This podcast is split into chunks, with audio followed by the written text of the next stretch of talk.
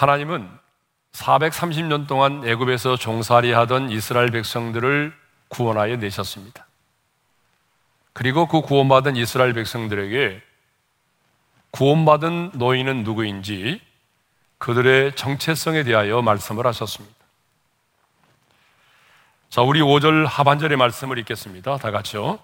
너희는 모든 민족 중에서 내 소유가 되겠고, 자, 너희는 내가 예굽에서 인도하여 내었을 뿐만 아니라 독수리가 날개를 업어 인도하듯이 내가 여기까지 그렇게 너희를 인도하였으니 너희는 내 소유라고 말씀하십니다. 구원받은 이스라엘 백성들의 첫 번째 정체성은 하나님의 소유된 백성이라는 거죠. 너는 내 것이다.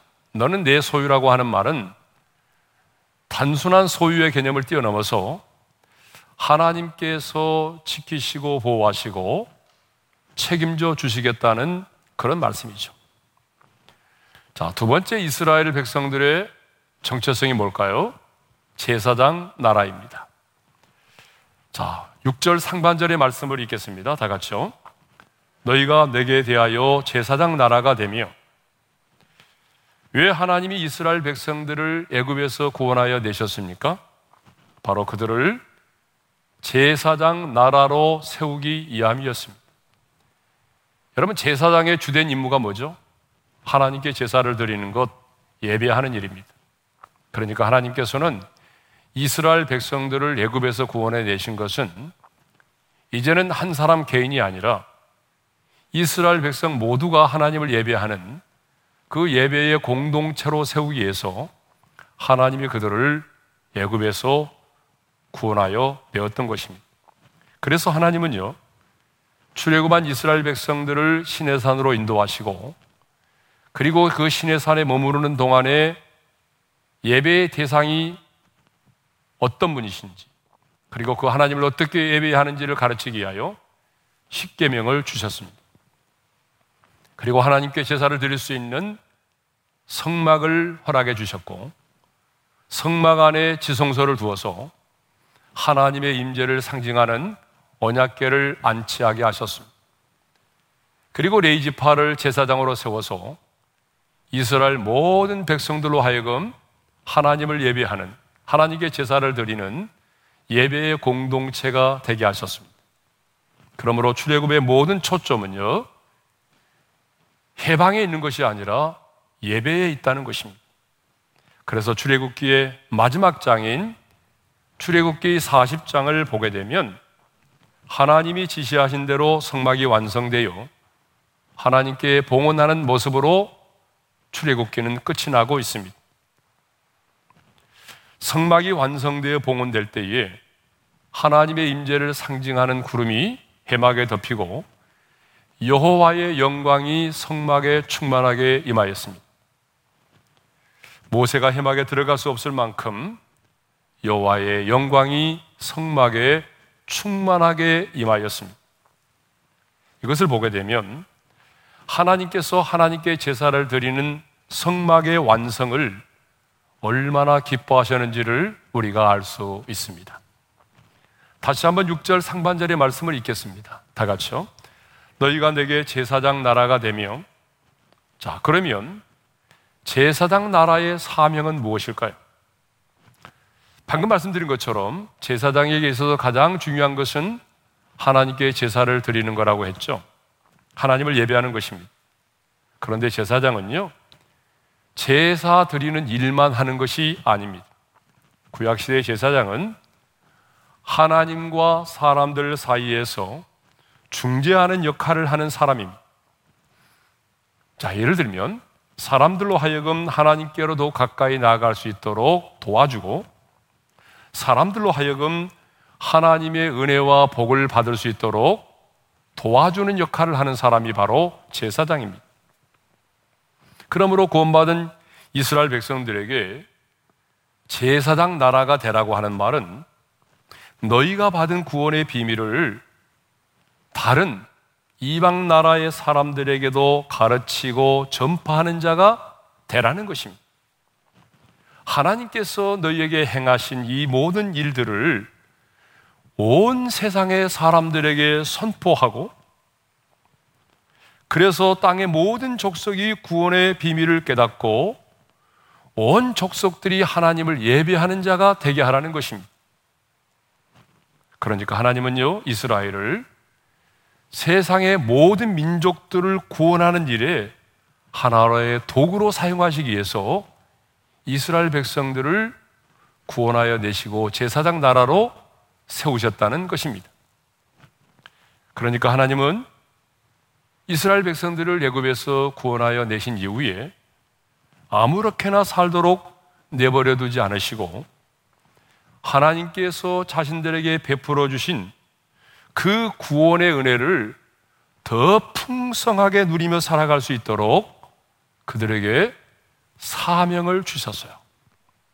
그 사명이 무엇입니까?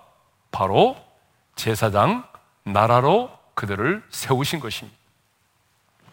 하나님께서는 구원받은 이스라엘을 통하여 온 세상이 하나님을 알고 예배하는 자들이 되기를 원하셨습니다. 그래서 이스라엘이라고 하는 한 민족을 세우시고 그들을 제사장 나라로 세우신 것입니다. 그래서 하나님은요, 일찍이 믿음의 조상 아브라함을 부르시고 이렇게 말씀하셨습니다. 창세기 12장 2절과 3절의 말씀을 함께 읽겠습니다. 다 같이요. 내가 너로 큰 민족을 이루고 내게 복을 주어 내 이름을 창대하게 하리니 너는 복이 될지라. 너를 축복하는 자에게는 내가 복을 내리고 너를 저주하는 자에게는 내가 저주하리니 땅의 모든 족속이 너로 말미암아 복을 얻을 것이라. 여러분 한번 따라서 하겠습니다. 땅의 모든 족속이 너로 말미암아 복을 얻을 것이라. 하나님께서 아브라함을 통하여 이루시고자 하신 것은요. 이 땅의 모든 민족이 복을 얻는 것입니다. 그러면 하나님께서 이 땅의 모든 민족에게 주시고자 했던 그 복은 무엇일까요? 바로 구원이죠. 아담의 후손으로 이 땅을 살아가는 모든 사람들이 제 사함을 받고 하나님 나라의 백성이 되는 것입니다. 그래서 온 열방과 민족이 이 땅에서 하나님을 예배하는 것입니다.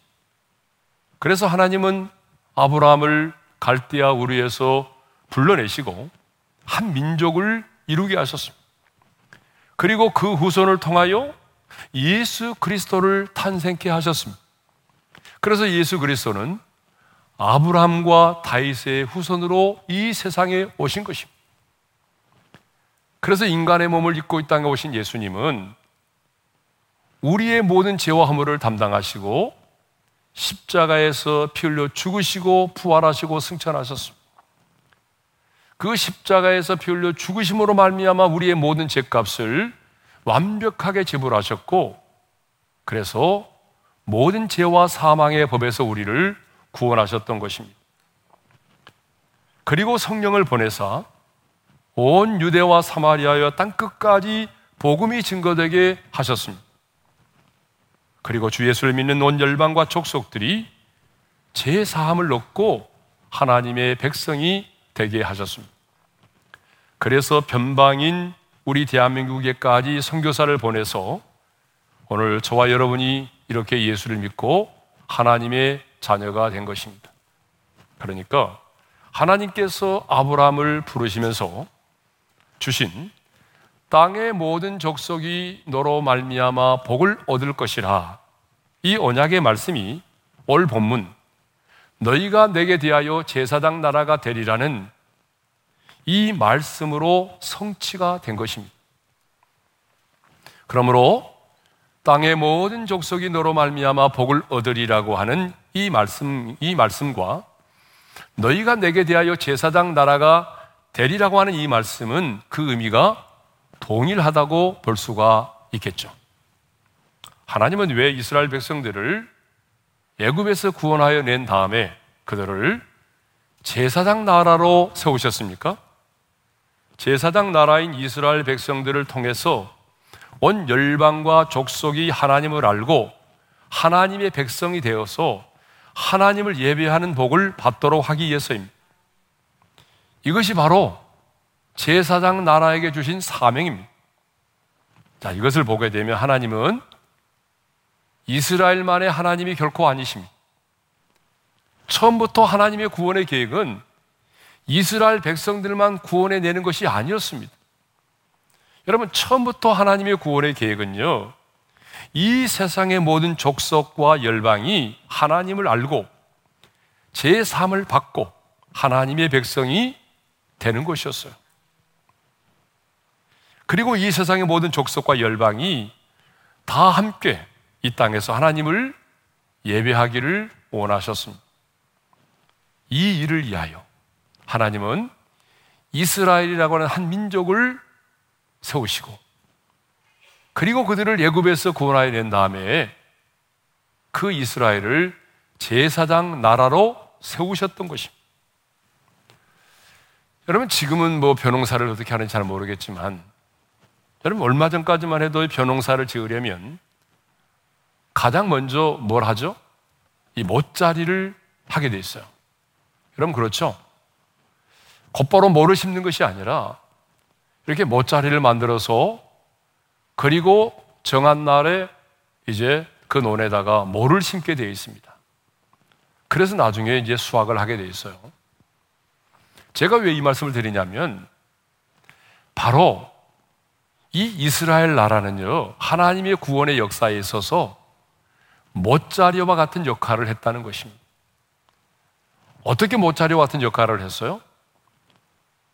예수 그리스도가 이 세상에 탄생하실 수 있도록 어때요? 이스라엘이 도구로 사용됐죠. 그래서 아브람과 다윗의 후손으로 예수님이 이 땅 가운데 오셨습니다. 또 이스라엘이 못자리로 사용된 또 하나는 하나님의 구원의 계시를 우리 가운데 알려주었다는 거죠. 하나님의 이스라엘의 역사와 등장하는 하나님이 세우신 사람들을 통해서 하나님 자신이 어떤 분인지 죄인된 우리가 어떻게 하면 구원을 받는지 하나님의 그 구원의 계시를 우리에게 드러내 주셨어요. 그 역할이 바로 이스라엘 민족이 한 거죠. 그러니까 이스라엘 민족은요, 바로 못자리와 같은 그런 역할을 하게 된 것입니다. 이스라엘은 이렇게 제사장 나라로 하나님 앞에 세움을 입었다는 것입니다. 왜 하나님이 이스라엘을 열방을 위한 제사장 나라로 세우셨는지 가나안 땅의 지정학적인 이치를 보게 되면 좀 더 분명히 알 수가 있습니다. 하나님은요 아브라함을 갈대아 우르에서 부르신 다음에 그를 어느 곳으로 인도하셨나요? 가나안 땅으로 인도하여 살게 하셨습니다. 그렇죠? 출애굽한 이스라엘 백성들을 어디로 인도하셨나요? 가나안 땅으로 인도하여 그곳에서 정착하게 하셨습니다. 여러분 한번 생각해 보셨어요? 여러분 이 지구촌에 많고 많은 땅이 있는데 왜 하나님은 아브라함을 불러내서 그 가나안 땅에 이르게 하셨고 그리고 출애굽한 이스라엘 백성들을 왜 많고 많은 땅 중에 요단강을 건너서 가나안 땅에 들어와 살게 하셨을까요? 여러 이유가 있겠지만 그 중에 하나는 이 가나안 땅이 지정학적으로 제사장 나라의 사명을 감당할 수 있는 그런 이치에 있었기 때문입니다. 가나안 땅은요, 지도를 보게 되면 이 동과 서가 좁은 초승달 모양을 하고 있습니다. 그래서 서쪽으로는 지중해가 위치해 있고요. 동쪽으로는 사막으로 되어 있습니다. 그런데 가나안 땅에는 아주 중요한 두 개의 도로가 있습니다. 하나의 도로는요, 이렇게 지중해 해안선을 따라 만들어진 해안 도로가 있고요. 그 다음에 또 하나는 요단 동편 남북으로 연결된 왕의 대로가 있습니다. 그런데 이 아시아와 유럽과 아프리카 어느 지역이든지 다른 곳으로 가려면요. 이 가나안 땅의 이 두 길을 지나가야만 하는 거죠. 이 두 길 중에 하나를 지나가야만 하는 거예요. 그러니까 가나안 땅은 아시아와 아프리카와 유럽 이 3개의 대륙이 만나는 지점에 위치해 있습니다. 야, 지구상에 이런 땅이 있을까? 싶을 정도로 3개 대륙의 교량과도 같은 것이 바로 가나안 땅입니다. 그래서 이 땅을 교량으로서의 땅, land of bridge라고 부르기도 하는 것이죠. 여러분, 왜 하나님이 이스라엘 백성들을 그 많고 많은 땅 중에 가나안 땅으로 인도하여 살게 하셨습니까? 제사장 나라의 사명을 온전히 잘 감당하도록 하기 위해서입니다. 아시아와 아프리카, 유럽에 있는 온 열방과 민족들에게 이 복음을 좀 더 신속하게 효과적으로 전하기 위해서 하나님이 이 가나안 땅에 이스라엘 백성들을 두셨다는 거죠. 예수님 당시 복음의 효과적인 증거를 위해서 로마를 도구로 사용하였듯이 하나님은 제사장 나라의 사명을 잘 감당하기 위해서 그들을 가나안 땅에 정착하여 살게 하신 것입니다. 하나님께서 왜 이스라엘 백성들을 예굽에서 구원하여 내셨습니까? 바로 이스라엘을 제사장 나라로 세우시기 위해서입니다. 그러면 하나님은요, 출애굽한 이스라엘 백성들만 제사장 나라로 삼으셨습니까? 아닙니다. 오늘 예수 믿고 구원받은 새 언약의 백성인 저와 여러분도 제사장 나라로 세우셨어요.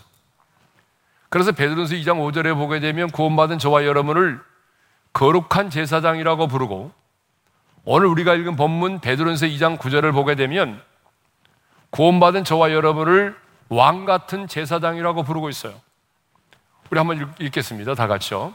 그러나 너희는 택하신 족속이요 왕 같은 제사장들이요 거룩한 나라요 그가 소유된 백성이니 그러면 누가 왕 같은 제사장입니까?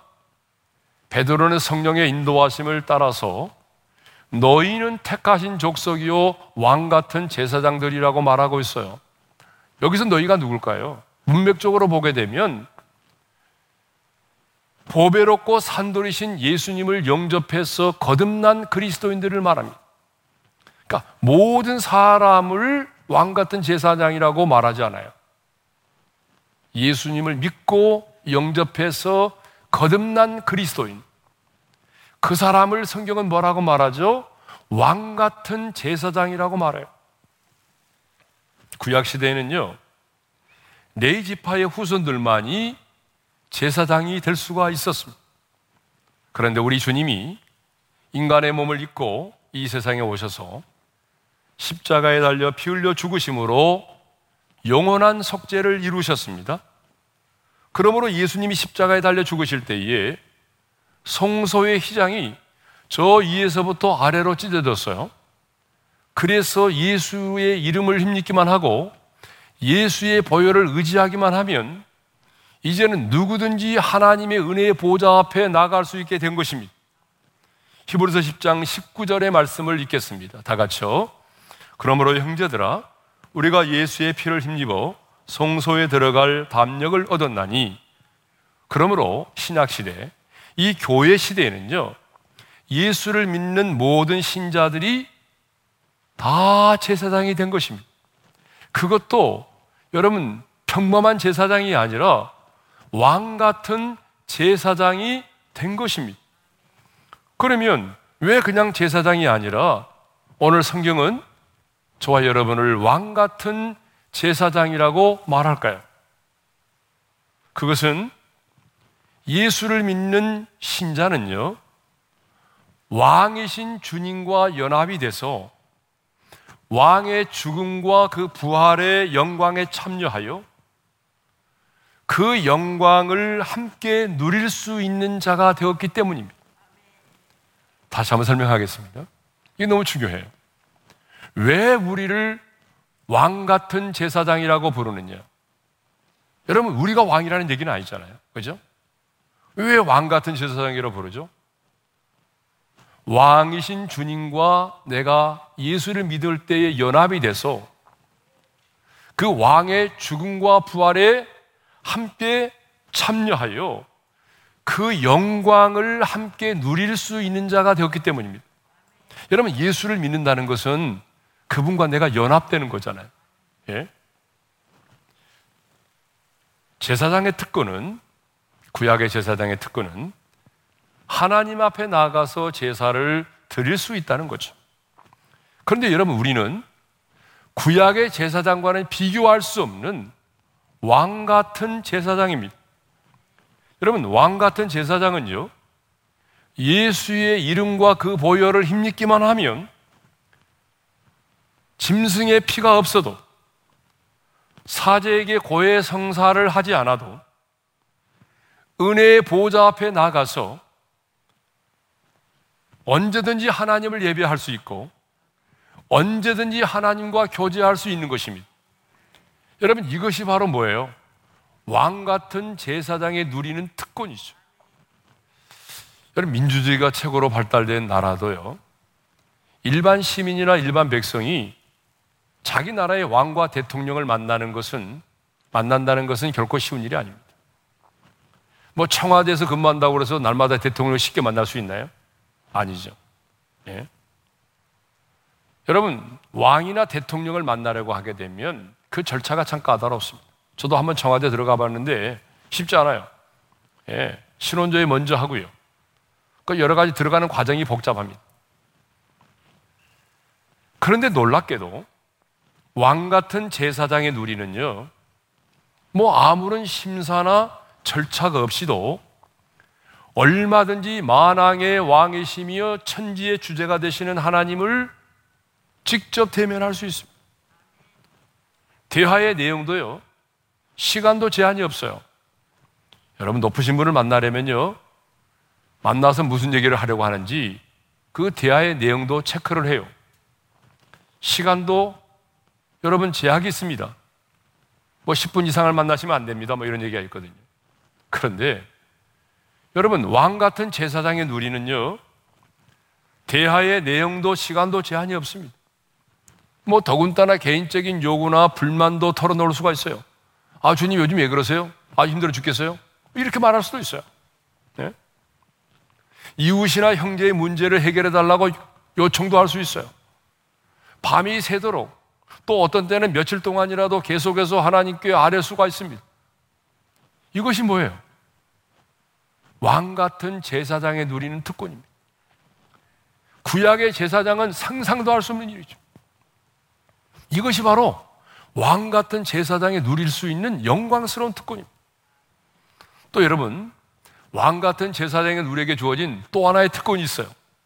그게 뭐냐 그러면 그리스도와 연합을 통해 제사장만이 아니라 왕 같은 제사장의 누리는 그리스도와 연합을 통해 제사장만이 제사만이 아니라 왕과 같은 통치권을 행사하며 살 수 있다는 것. 그래서 요한계시록 5장 10절을 보게 되면요.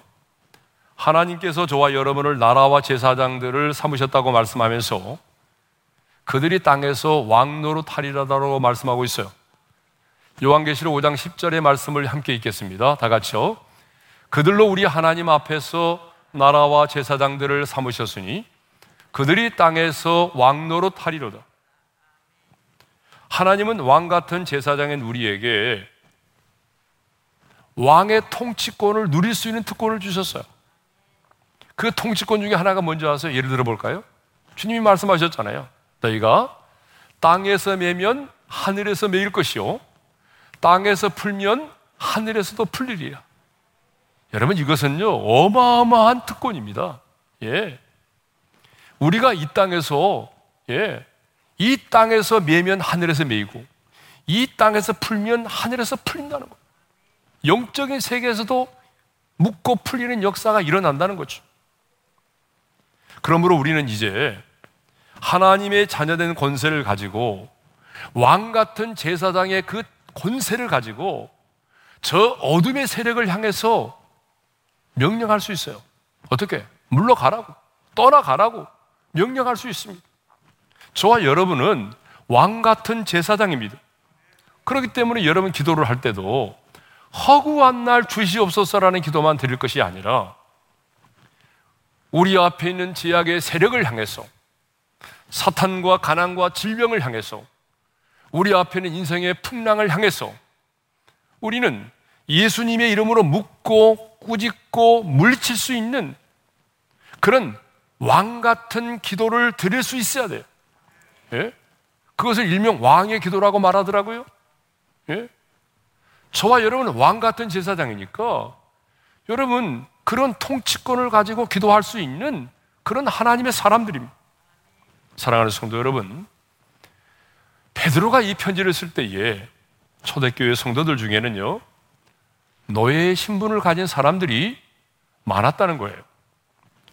학자들 견해가 다른데 어떤 분들은요, 이 베드로가 이 편지를 쓸 때의 초대교회 성도들 어떤 교회의 공동체의 구성원의 절반이 노예의 신분이었다.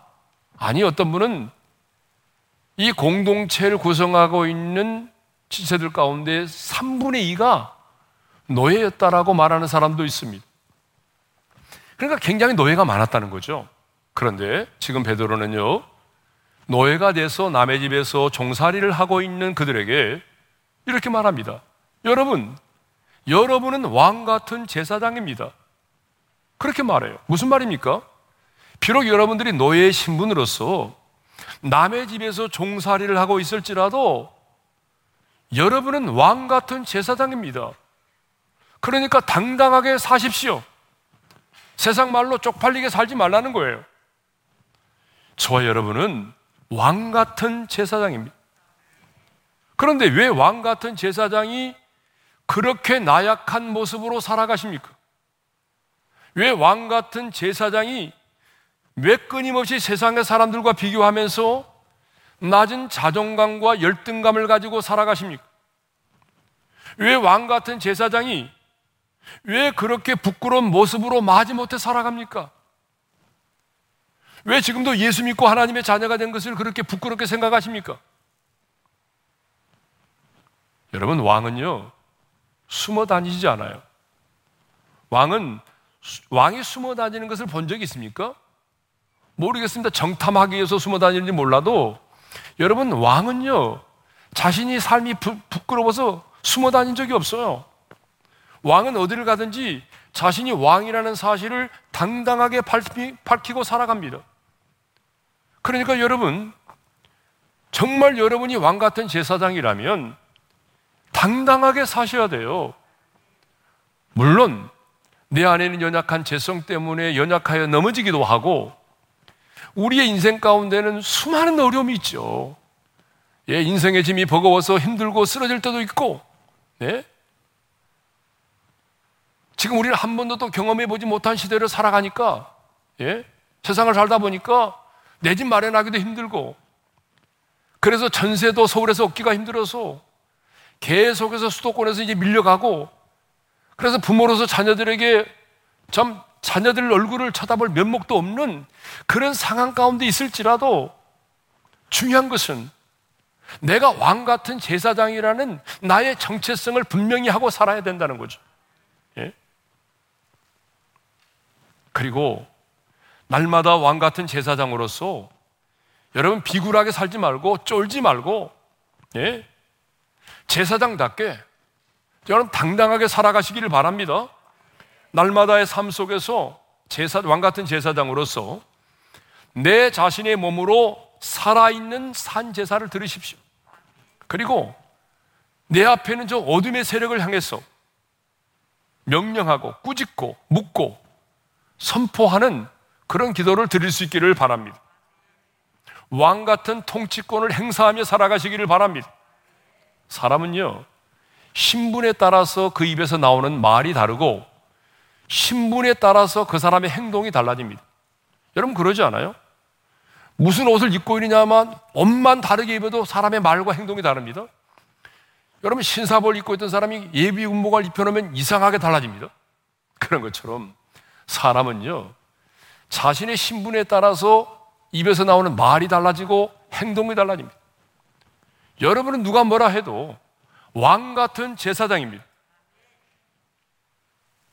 하나님은 출애굽한 이스라엘 백성들을 제사장 나라로 세우셨죠. 그리고 그들에게 제사장 나라의 사명을 주셨잖아요. 방금 우리가 나눴던 것처럼 그 제사장 나라의 사명이 뭐였어요? 모든 족속과 백성들에게 구원의 비밀을 전하고 선포해서 땅의 모든 족속들이 구원의 비밀을 깨닫고 온 열방의 족속들이 하나님을 예배하는 자가 되게 하는 것이라고 그랬죠.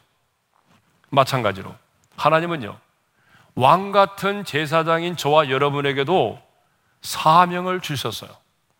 그러면 왕 같은 제사장인 저와 여러분에게 주신 사명이 뭘까요? 자, 오늘 베드로서 2장 9절 하반절에 보게 되면 그 사명을 이렇게 정의하고 있어요. 함께 읽겠습니다.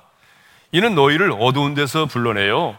그의 귀한 빛에 들어가게 하신 이의 아름다운 덕을 선포하게 하려 하십니다.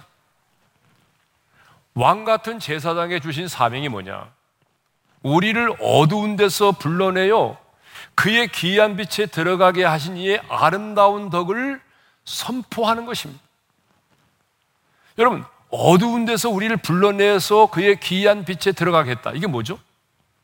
저와 여러분이 받은 구원을 말하는 거죠. 저와 여러분이 받은 구원을 그렇게 표현하고 있는 거예요. 예? 흑암에서 빛으로 옮겨졌기 때문에 사망에서 생명으로 옮겨졌기 때문에 우리가 받은 구원을 지금 이렇게 표현하고 있는 겁니다. 그리고 여기 나오는 덕은요, 헬라어로 뭐 찬미 혹은 탁월함을 의미한다고 합니다. 그러니까 왕 같은 제사장의 누리는 나를 어두운 데서 불러내어 그의 귀한 빛에 들어가게 하신 그 하나님의 위대한 역사를 찬양하고 선포하면서 드러내야 된다는 거예요. 나를 흑암의 권세 흑암의 권세에서 건져내서 빛의 나라로 옮겨주신 그 아들의 나라로 옮겨주신 그 하나님을 찬양하고 그 하나님의 이디하심을 드러내야 된다는 거죠. 이것을 이사야 선지자는 구약에서 이렇게 말하고 있어요. 다 같이요. 이 백성은 내가 나를 위하여 지었나니 나를 찬송하게 하려 함이라. 그러니까 왕 같은 제사장의 누리는요, 내게 임한 하나님의 은혜를 하나님께서 역사하심으로 내 인생 가운데 일어난 일들을 많은 사람들에게 드러내고 알려야 한다는 것입니다. 이것이 왕 같은 제사장이 주신 사명입니다. 하나님께서 우리에게 베풀어 주신 은혜가 얼마나 많습니까, 여러분? 하나님께서 우리 인생 가운데 행하신 일들이 얼마나 많습니까? 근데 그것을 나 혼자만 알고 나 혼자만 감사하고 있지 말라는 거예요. 그것을 드러내고 선포하라는 거예요. 선전하라는 거예요. 찬양하라는 거예요. 그것이 왕 같은 제사장이 주신 사명입니다. 이제 마지막으로 구원받은 이스라엘의 세 번째 정체성에 대해서 생각하겠습니다. 하나님은요, 구원받은 이스라엘 백성들에게 세 번째 또 하나의 정체성을 말씀하셨어요. 그게 뭐죠? 거룩한 백성이 되라는 거예요. 자, 우리 6절 상반절의 말씀을 읽겠습니다. 다 같이요. 너희가 내게 대하여 제사장 나라가 되며 거룩한 백성이 되리라. 이 거룩으로 번역된 카도시라고 하는 이 단어는요, 원래 순수하다, 그리고 성스럽다는 뜻을 지니고 있습니다. 부정하고 타락한 것을 미워하시고 옳고 그른 것을 판단하시는 하나님 자신을 가리킬 때에 이 단어가 많이 사용됐습니다. 그런데 하나님은 지금 이스라엘 백성들을 예굽에서 구원하여 내시고 거룩한 백성이 되리라고 말씀하십니다. 그러면 여러분 거룩한 백성으로 산다는 게 뭐죠? 이 세상 사람들이 살아가는 삶의 방식대로 살지 않고 하나님과의 언약을 맺은 언약의 백성으로 구별되게 살아가는 것을 의미합니다. 여러분, 성경이 말하는 거룩의 핵심은요, 언제나 구별입니다. 성경에 거룩이라는 단어가 나오면 여러분은 언제나 구별이라는 단어로 이해를 해도 상관이 없어요. 그러니까 한마디로 모든 일에 있어서 이방 사람들이 살아가는 것처럼 살지 않고 언약의 백성으로서 구별된 삶을 살아가는 것이 뭐예요? 그게 바로 거룩한 삶을 사는 거예요. 이 세상의 가치와 풍습을 따라 살지 않고 하나님의 다스림을 받으면서 이 세상과 구별된 자로 살아가는 것. 이것이 바로 거룩한 백성으로 살아가는 것입니다. 그러면 왜 구원을 받은 우리는 언약의 백성인 우리는 거룩한 백성으로 살아야 할까요? 그것은 거룩한 삶이 뒷받침되지 않으면 하나님의 소유된 백성으로서 하나님이 지켜주시고 책임져 주시는 삶을 살 수 없기 때문입니다. 하나님의 소유된 백성의 축복을 누릴 수가 없는 거예요. 하나님의 소유라는 것은 뭐예요? 하나님이 지켜주시고 보호하시고 책임져 주신다는 건데, 우리가 거룩한 삶을 살지 못하면 하나님의 소유된 백성으로서 누릴 수 있는 이 축복을 누리지 못한다는 거예요. 우리가 거룩한 삶을 살지 못하면 제사장 나라의 사명을 감당할 수 없을 뿐만 아니라 왕 같은 제사장에 누릴 수 있는 그 특권을 누리며 살 수가 없다는 거예요. 여러분 한번 생각해 보십시오. 우리가 하나님을 알지 못하는 사람들과 똑같이 똑같이 우상을 숭배하고 관상이나 사주를 보고 장명소 가서 이름 짓고 손 없는 날에 이사하고 거짓을 말하고 곤모술수를 행하고 살아간다면 아니 아무렇게나 닥치는 대로 살아간다면 어떻게 하나님의 소유된 백성으로 왕 같은 제사장으로 살아갈 수가 있겠습니까? 그래서 하나님은 당신이 구원하여 내신 저와 여러분을 향해서 거룩한 백성이 되라고 말씀하십니다. 구원받은 하나님의 사람인 우리의 정체성은 이 세상의 사람들과는 구별되게 살아야 되는 거룩한 백성입니다. 지금까지 우리는 오랜 시간에 걸쳐서 하나님께서 구원하여 낸 나의 정체성이 무엇인가에 대해서 생각했습니다. 나는 누구인가? 하나님은 나에 대해서 뭐라고 말씀하시는가? 하나님은 구원받은 저와 여러분을 향해서 세 가지를 말씀하셨습니다. 너는 내 소유다. 너는 내 앞에 제사장이라. 아니, 왕 같은 제사장이다. 거룩한 백성이라. 여러분, 무슨 일을 하든지, 어디에 있든지, 어떤 상황 가운데 있든지, 하나님의 사람으로서의 정체성을 지키고, 당당하게 하나님의 사람으로 살아갈 수 있기를 주님의 이름으로 축원합니다.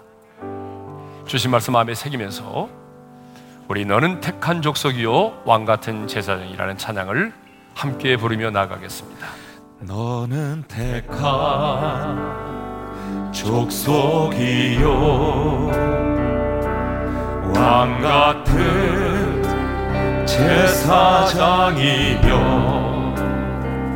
거룩한 나라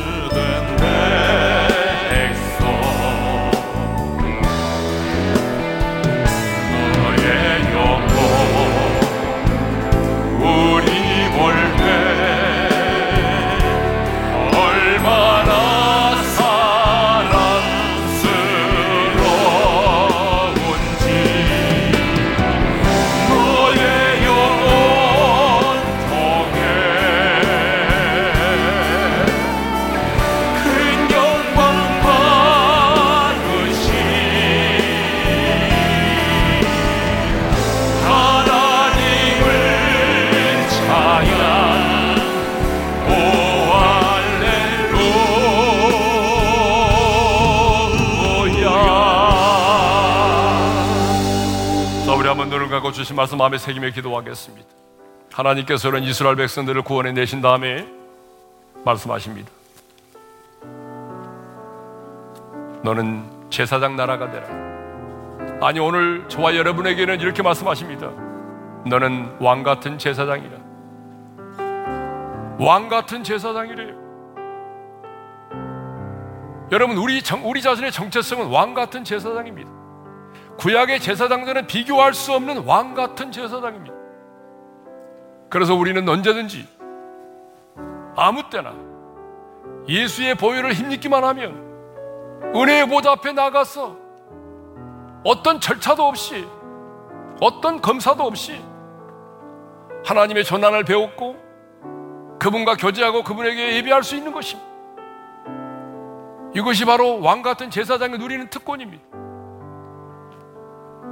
여러분 왕 같은 제사장이라면 왕 같은 제사장의 특권을 누리며 살아야 합니다.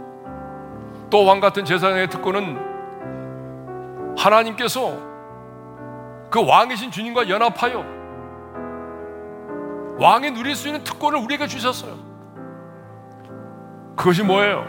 이 땅에서 너희가 풀면 하늘에서 풀고 풀리고 땅에서 매이면 하늘에서 매이게 된다는 거예요. 주시옵소서라는 기도만 드리지 말고 이제는 그 왕의 통치권을 가지고 선포하세요. 어둠의 세력을 향하여 여러분의 인생의 상황과 문제를 향하여 명령하고 선포하세요. 떠나가라고도 명령하시고 여러분 명령하고 선포하세요. 왕의 통치권을 사용하십시오. 왕 같은 제사장은 당당하게 살아갑니다. 내 인생이 아무리 힘들고 꼬이고 어려워도 내 집 마련의 꿈이 사라졌어도 내가 연약하여 넘어질지라도 우리는 왕 같은 제사장입니다. 왕 같은 제사장은 당당하게 살아갑니다. 여러분 당당하게 살아갑시다. 우리의 마지막 정체성은 거룩한 백성입니다. 왜 우리가 거룩한 백성이 되어야 됩니까? 왜 우리는 구별된 삶을 살아야 됩니까? 구별된 삶을 살아야 하나님의 소유된 백성으로서의 축복을 누릴 수가 있고 왕 같은 제사장의 그 특권을 누리고 그 삶을 살아갈 수가 있기 때문입니다. 그래서 오늘 이 시간 기도할 때 하나님 나를 왕 같은 제사장으로 세워 주심을 인해서 감사합니다. 이제 내가 왕 같은 내 자신의 제사장이라는 그 정체성을 잃지 않게 하시고 당당하게 살아갈 수 있기를 위해서 기도합시다. 왕 같은 제사장의 특권을 누리며 살게 해달라고 기도합시다. 뿐만 아니라 나를 어두운 데서 불러내어 그의 기이한 빛에 들어가게 하신 그 아름다운 덕을 날마다 선포하고 선전하며 살아갈 수 있기를 위해서 기도합시다. 거룩한 백성으로서의 삶을 살아갈 수 있기를 위하여 기도합시다. 주여 한번 부르고 함께 기도하겠습니다. 주여! 할렐루야 우리 아버지 하나님 감사합니다. 오늘 우리를 왕 같은 제사장으로 세워주셨사오니 감사합니다. 주님 누가 뭐라 해도 이제 우리는 왕 같은 제사장입니다. 하나님 왕 같은 제사장이 내 연약함 원하여 쓰러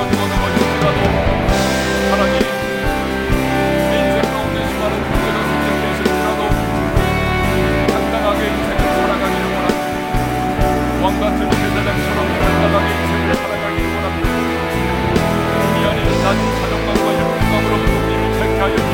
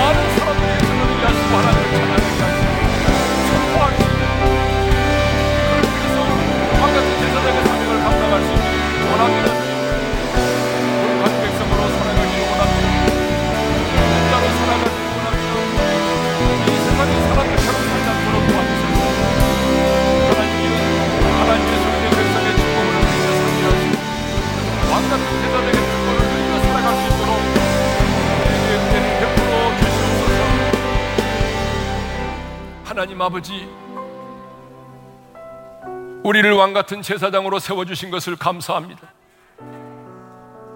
내 안에 는 죄성으로 인해서 내가 연약하여 넘어지기도 하고 우리의 인생에는 너무나 많은 고난과 아픔이 있고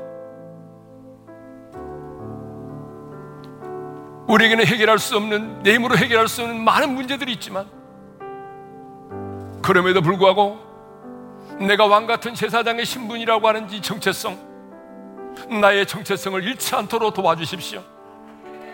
왕 같은 제사장으로서 당당하게 살아가기를 원합니다. 세상 사람들과 나를 비교하고 그래서 낮은 자존감과 열등감에서 사로잡히는 자가 있다면 오늘 이 시간 그 낮은 자존감과 열등감으로부터 해방되게 도와주시기를 원합니다.